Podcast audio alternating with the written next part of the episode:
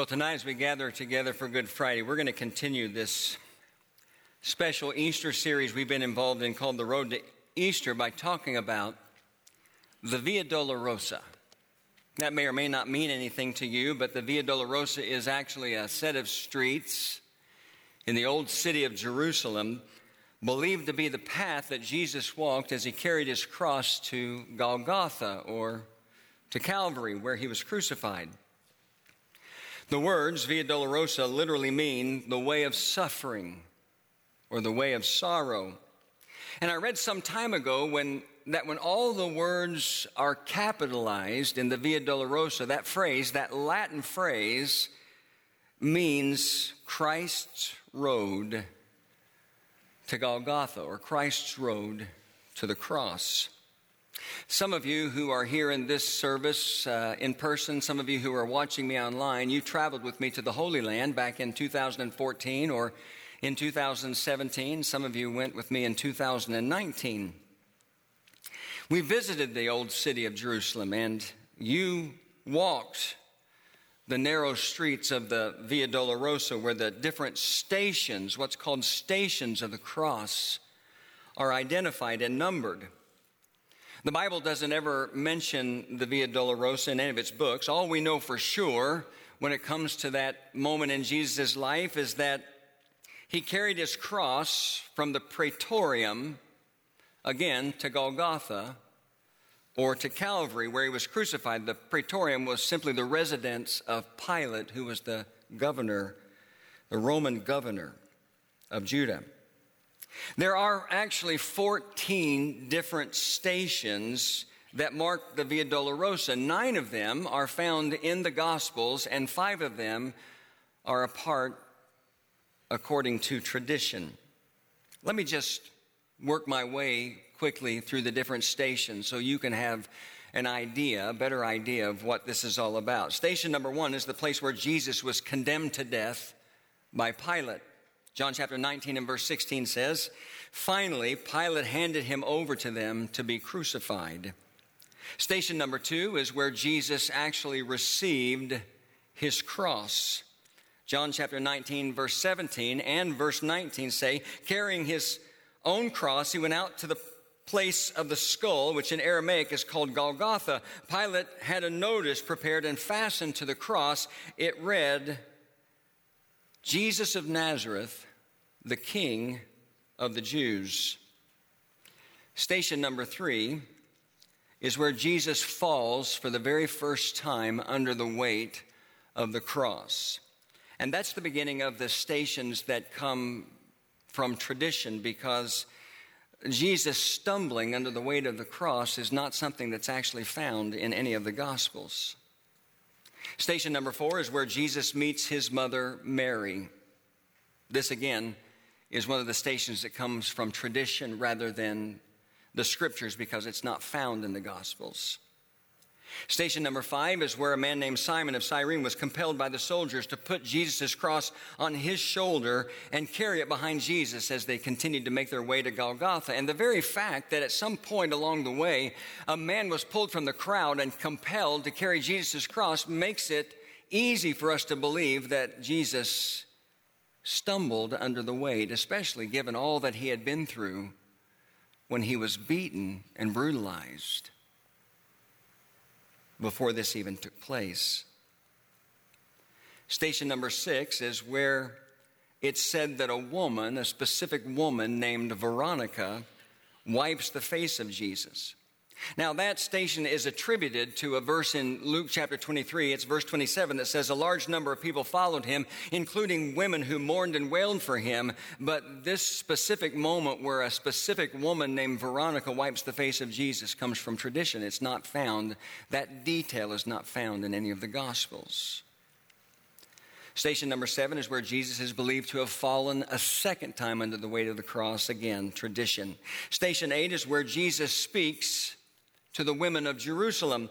And we just read Luke chapter 23 and verse 27, where we're told that women were following him who mourned and wailed for him. Verses 28 through 31 go on to say, Jesus turned and said to them, Daughters of Jerusalem, do not weep for me, weep for yourselves and for your children. For the time will come when you will say, Blessed are the barren women, the wombs that never bore, and the breasts that never nursed. Then they will say, The mountains fall on us, and to the hills cover us. For if men do these things when the tree is green, what will happen when it is dry? Station number nine is where Jesus is believed to have fallen a third time under the weight of the cross. But again, that comes from tradition, it's not found in the Gospels. Station 10 is where Jesus is stripped of his garments. Mark chapter 15 and verse 24 says, And they crucified him. Dividing up his clothes, they cast lots to see what each would get. Station number 11 Jesus is nailed to the cross. Station number 12 is where Jesus was crucified. Station 13 is where Jesus is taken down from the cross. John 19, 40 says, taking Jesus' body, the two of them wrapped it with the spices in strips of linen. This was in accordance with the Jewish burial customs. Just before that verse, we're told that Joseph of Arimathea, who is someone who is described in the scriptures as a disciple of Jesus, but secretly because he feared the Jews, had asked Pilate specifically for permission to take the body of Jesus. We're also told that, that Joseph was accompanied by a man named Nicodemus, and we've met him before. That's the same Nicodemus, a Pharisee, who visited Jesus by night in John chapter 3. And so you know what that means, friends? That somewhere between John chapter 3 and John chapter 19, Nicodemus, a Pharisee, a man that Jesus calls in John chapter 3 Israel's teacher, at some point, Nicodemus became a follower of Jesus.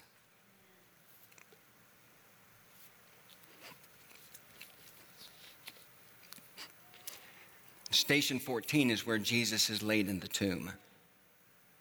And that's the Via Dolorosa.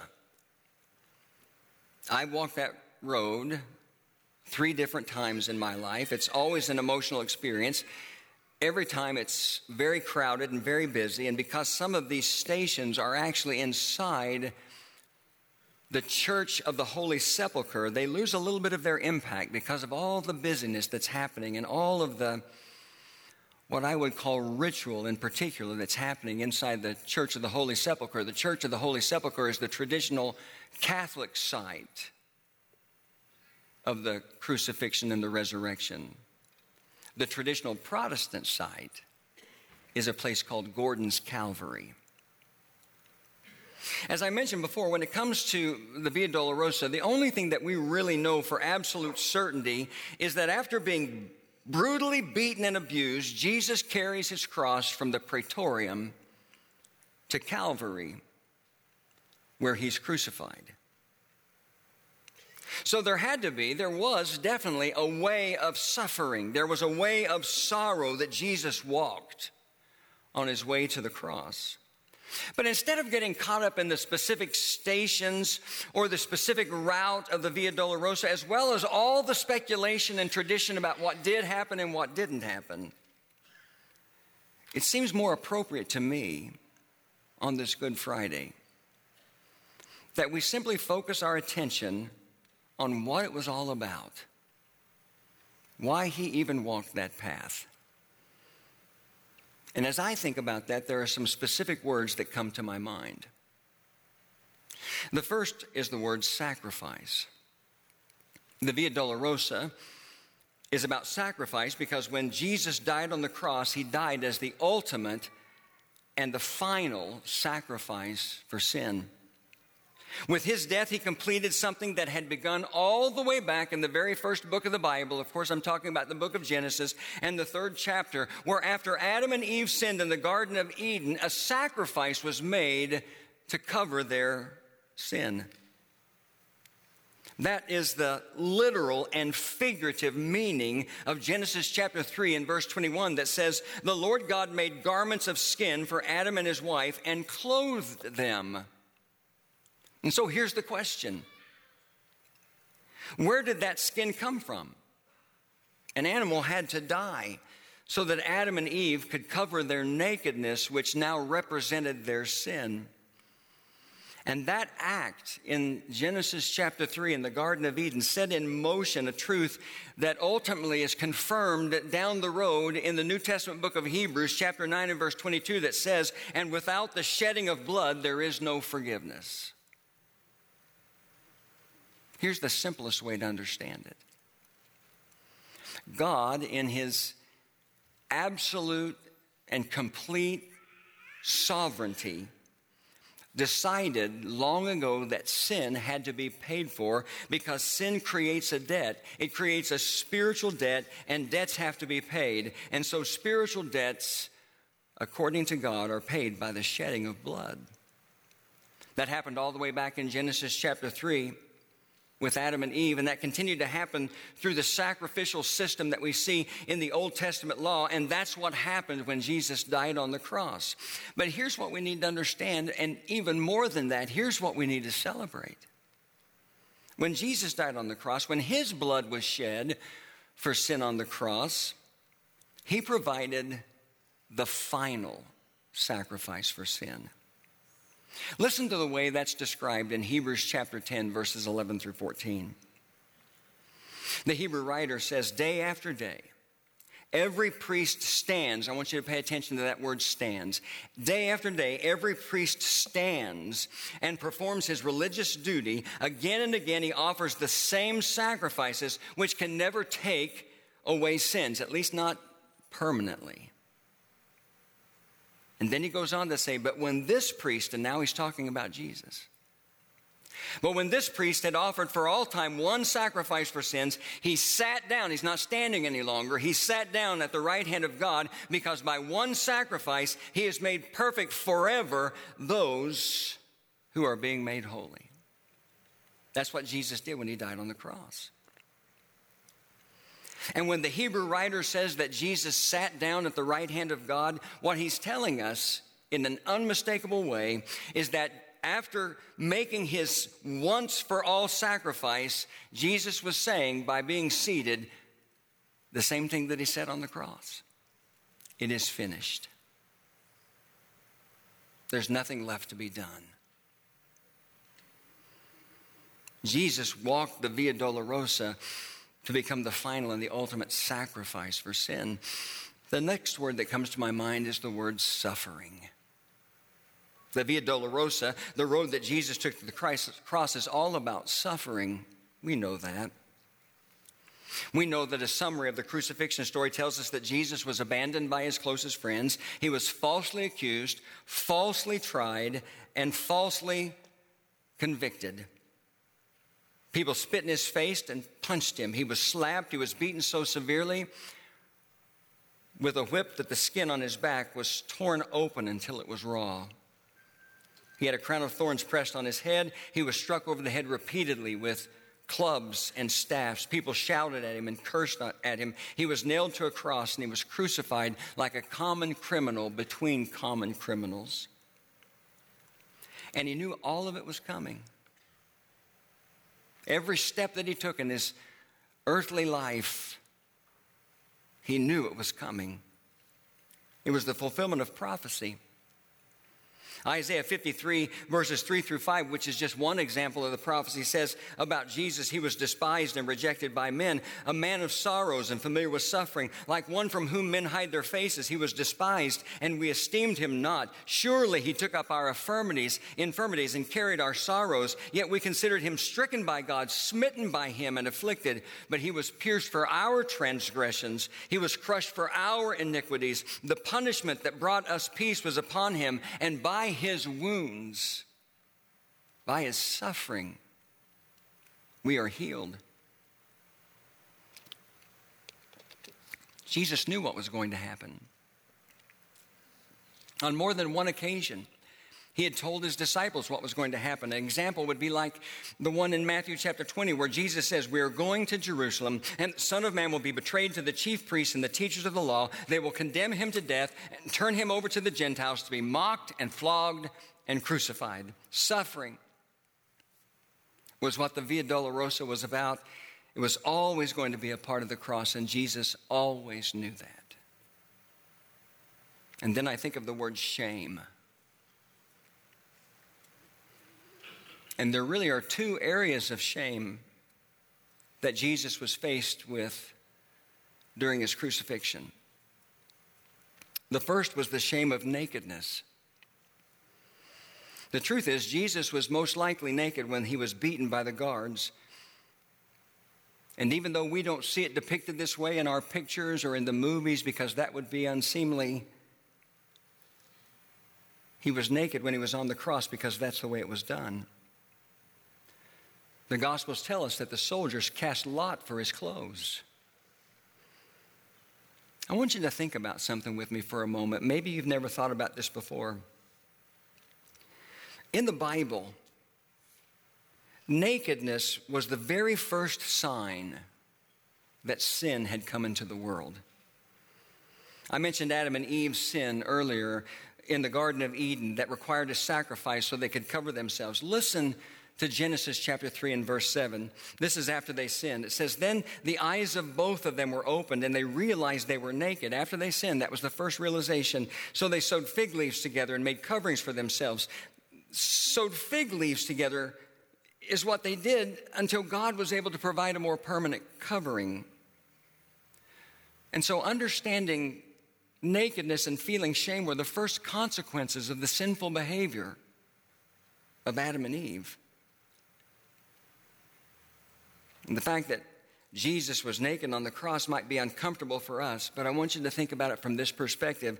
It also shows us that he is bearing the shame of sin, even to the point of taking on himself on the cross the very first consequence of sin. And just so you know, Genesis chapter 3 and verse 7 isn't the only place in the Bible where nakedness is associated with sin. There are several passages both in the Old and the New Testament. And then there was the shame that came from the death that Jesus was subjected to. Because the Bible depicts hanging from a tree as a horrible and a shameful way to die in both the Old and the New Testament. An example from the Old Testament would be Deuteronomy chapter 21, verses 22 and 23 that say, If a man guilty of a capital offense is put to death and his body is hung on a tree, you must not leave his body on the tree overnight. Be sure to bury him that same day because anyone who is hung on a tree is under God's curse. You must not desecrate the land the Lord your God is giving you as an inheritance.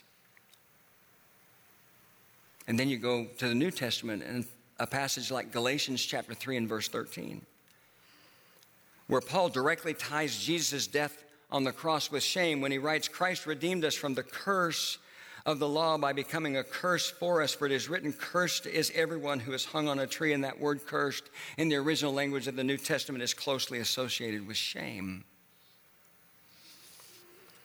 So Jesus endured the shame of being naked and the shame of being hung on a tree to redeem all of us because it was our sin, yours and mine, that sent him to that shameful death. And then finally, there's the word selflessness. The final thing you can say about the Via Dolorosa and what it was all about is that it was all about selflessness because one of the greatest truths the cross teaches us is that Jesus chose to die. He wasn't some kind of a spiritual patsy who was forced to die. He wasn't tricked into dying. He wasn't victimized by his enemies. He willingly put himself in a situation that he knew would result in his death so that he could pay the penalty, so that he could pay the debt for our sin. And so the death of Jesus was a selfless, willing death.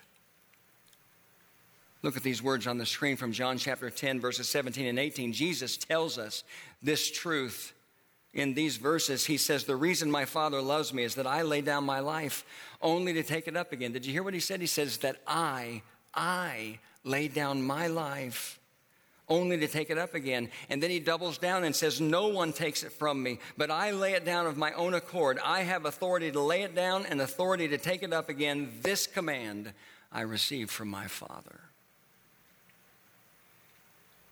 The Via Dolorosa was about selflessness.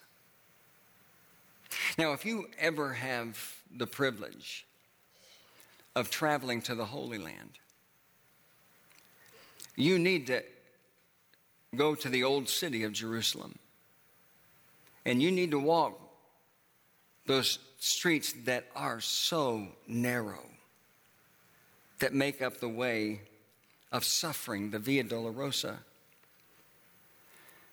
But rather than viewing that as some kind of a shrine or some kind of a monument, rather uh, than taking these stations that are a combination in some cases of truth and tradition, rather than looking at these places where Jesus suffered the different heartbreaking and agonizing final moments of his life before the cross and making them something that really is less than personal, you should just remember that the final walk of Jesus' earthly life was about sacrifice and suffering and shame and selflessness. And that's why all of us are here tonight. That's why all of you are watching online. To remember Jesus' death on this day that we call, ironically, call Good Friday, even though we look at the events of that Friday and they seem far and removed from anything that could be remotely considered as good. But we recognize and observe the Friday before Easter, and we call it Good Friday because it was a good day for you, and it was a good day for me, and someone should say amen to that. Because It was the day that God demonstrated his love for us through the perfect sacrifice of his son who embraced the suffering and the shame in a selfless act of obedience and love. And that, more than anything else, is what the Via Dolorosa is all about.